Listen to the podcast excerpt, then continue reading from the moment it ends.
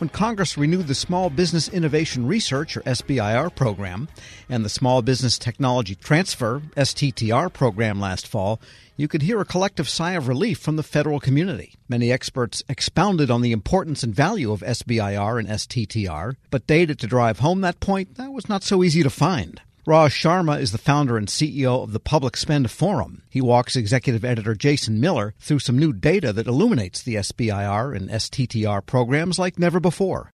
The program has grown over the past few years from approximately 2.8 billion in 2018 to 3.7 billion now, which is great. One uh, interesting finding was that you know we're seeing at a without the category level view SBIR Phase 2 funding has increased 37%, while SBIR Phase 1 funding has stayed about the same. And why that matters if you don't know the SBIR program. Phase 1 are smaller investments, lots of, let's say, bets like venture capital makes on experiments and prototyping and initial research, right? And then from phase one, you take mm, technologies or, or those experiments and say, okay, can we actually further develop them into phase two? So I think that's a good sign that phase two has grown to, by 37%. That means more of those technologies are being funded to grow, right? And to further develop, right? And then we are looking at even phase three commercialization because that's the ultimate where some of the criticism of the program has come in is are we actually taking these and making them programs of record, for instance, some of these technologies? And, and so we are documenting that, but, that's one good thing that we saw.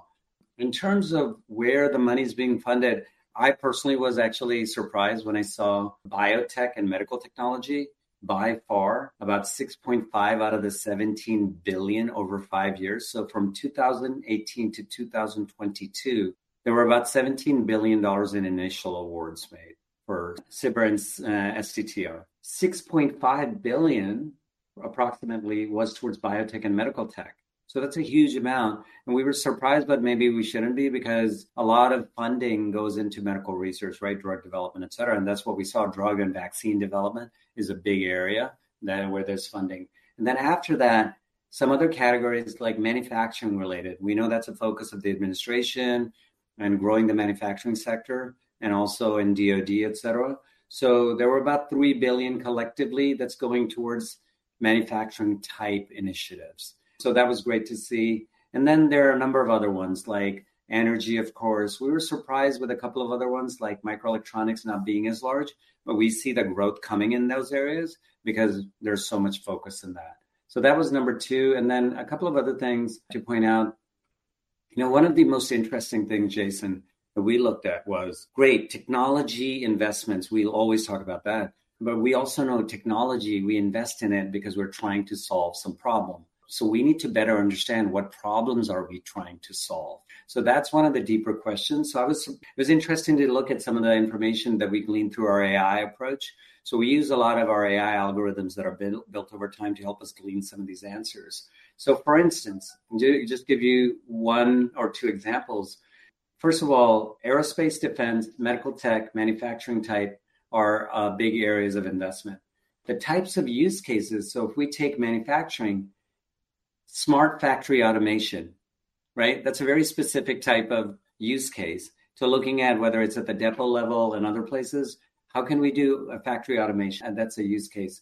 In medical tech, drug and vaccine development is a huge focus, as I mentioned. In aerospace and defense, intelligence, surveillance, and reconnaissance. Huge area of use case, right? And then you look at the technologies below that.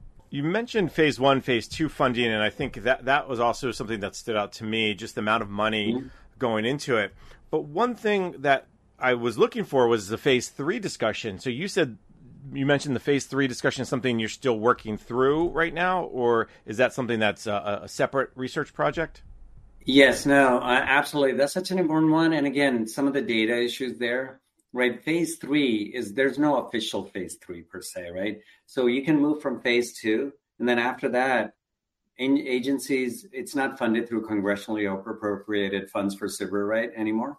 So then you can line up funding. But phase three, it's a little bit more difficult because sometimes companies may go out and get a contract, an IDIQ contract, and it might be a follow on from the work that's been done through phase two, but it's not easy to find the relationship between the two things. So we're working on that. The second thing is there are contracts that are clearly labeled phase three, but there are fewer. So we would undercount a lot. And I think that's one of the issues when we start criticizing or making critiques about without real data behind it. And I don't think policymakers should be making decisions without really good evidence behind them. Some of our initial findings, right, if, where we looked at how many companies get private capital after if they're first funded by a SBIR. It's an interesting question that we actually had in one our White House discussions as well. So is government R&D funding helping companies raise money? And so then they can get private capital because government isn't going to fund everything.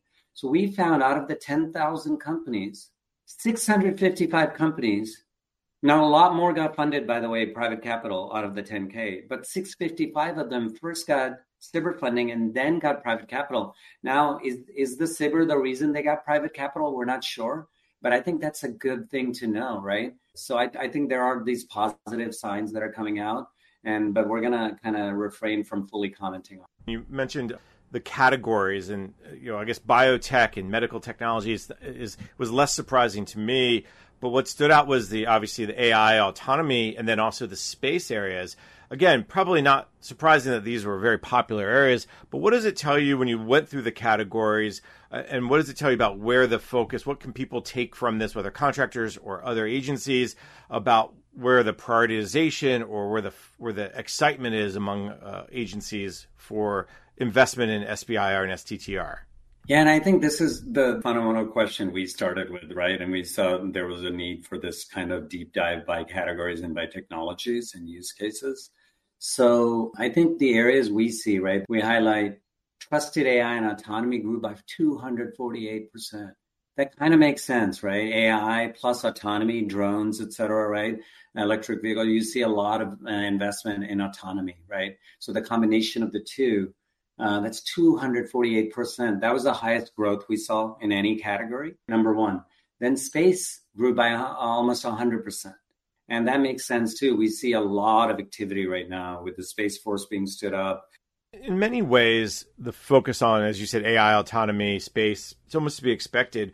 Were there any areas that maybe didn't get as much attention about from in terms of the big numbers, but you were maybe surprised by how much it, it did grow? Well, I think one interesting area, just because of I think what's happening with climate and all the all, all the things you see lately, right? Whether it's storms coming in and everything, right? Just more and more, let's say, climate events happening. The natural disaster mitigation tech mm, you know, we see some growth in that area. There's some interesting use cases, and I, I need to dive deeper into that um, myself.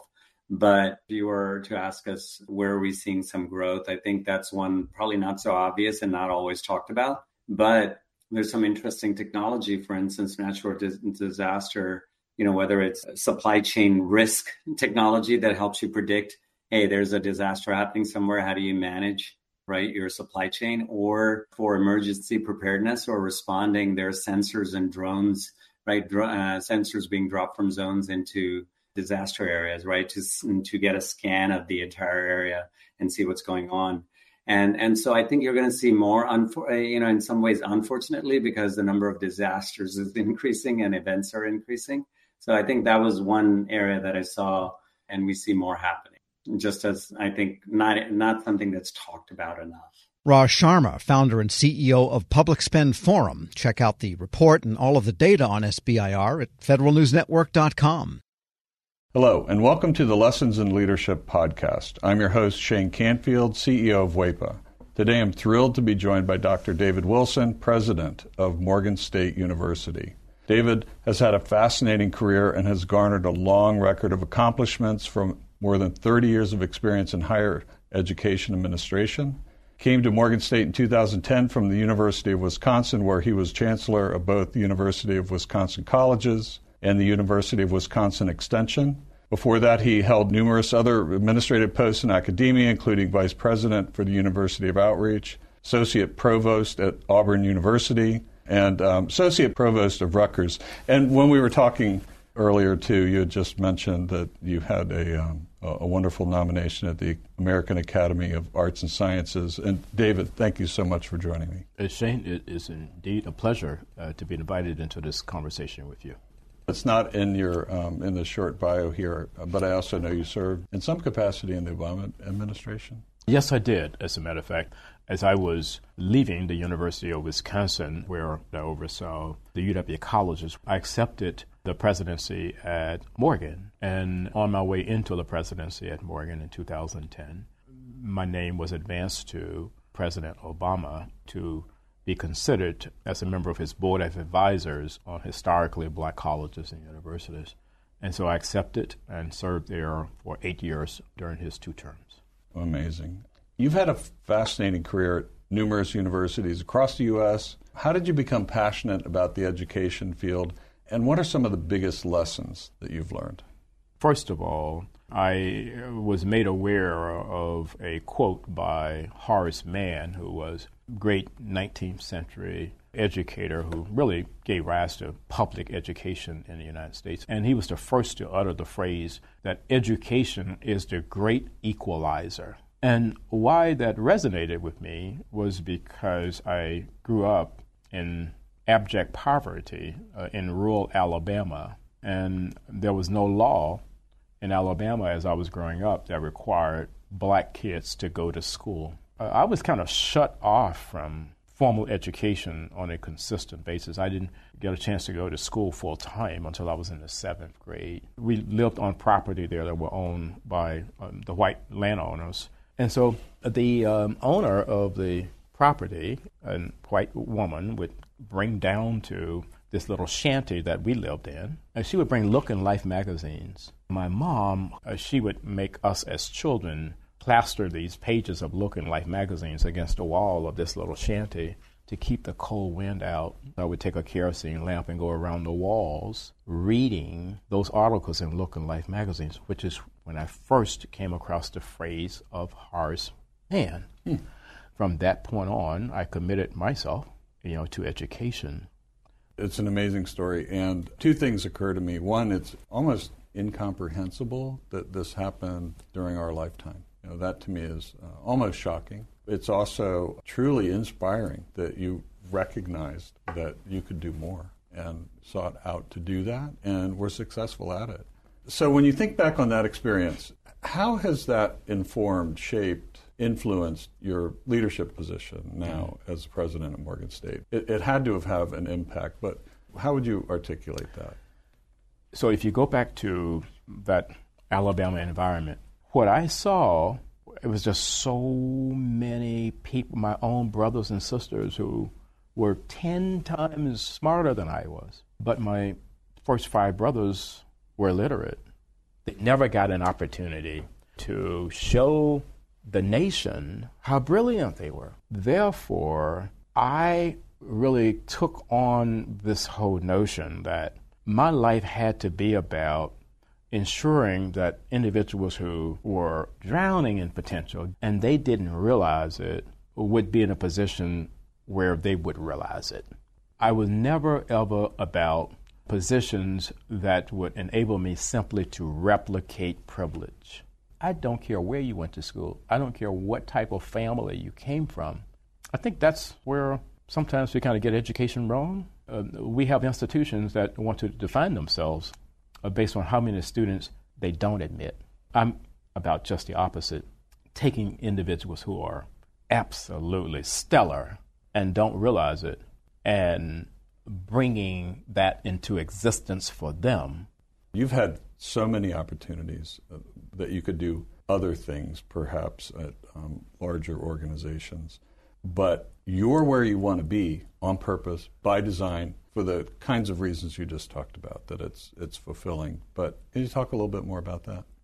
There have been so many so called top 50 institutions in the United States that have come aggressively after me. And you know, I flirted with a couple of them, and I went home to Alabama because these two were very serious. And my family is brutally honest with me, and they keep me grounded. So I flew down and began to talk with them about these institutions that were coming after me. I was thinking they would be impressed. And when I finished, my youngest sister said to me, Now, are you finished? Clearly, we are not understanding why you would even consider leaving Morgan. It just reassured me that I'm living my purpose at Morgan. And it is joyful uh, to be at a place where you want to be versus being at a place where others think you should be.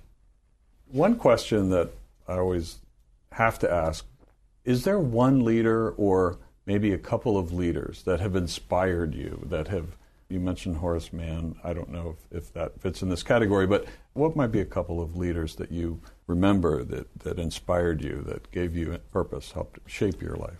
In 1989, when I was selected as a W.K. Kellogg Fellow, we had to be introduced to leadership that was different in a lot of ways than the leadership that we had been exposed to. In February of 1990, uh, Mr. Nelson Mandela was released and that's where I wanted to go and meet Mr. Mandela. We had no idea that he would grant an audience, and he did. He granted an wow. audience, and uh, Mr. Walter Sisulu did as well. So here I am, having grown up in Alabama, I harbored some anger toward the society there that kept me from realizing my potential and then kept so many others like me from ever realizing their potential. At the end of a conversation that we had, someone asked Mr. Sisulu, We're leaving this conversation thinking that you harbor no anger towards a society that locked you away for 27 years. Are we leaving with the correct conclusion? He said, I harbored no anger or bitterness towards a society that locked me away for all of those years because I and others like me knew that what we were doing was the right thing if you commit yourself to doing the right thing, there should never ever be any space in your heart for anger or bitterness. And that was transformational for me and why I respect and admire Mr. Nelson Mandela and Mr. Walter Sisulu today. That is a great story. And it, you know, with all the accomplishments through your life, I'm sure it had a great impact on your ability to, to go as far as you have, and you're still going.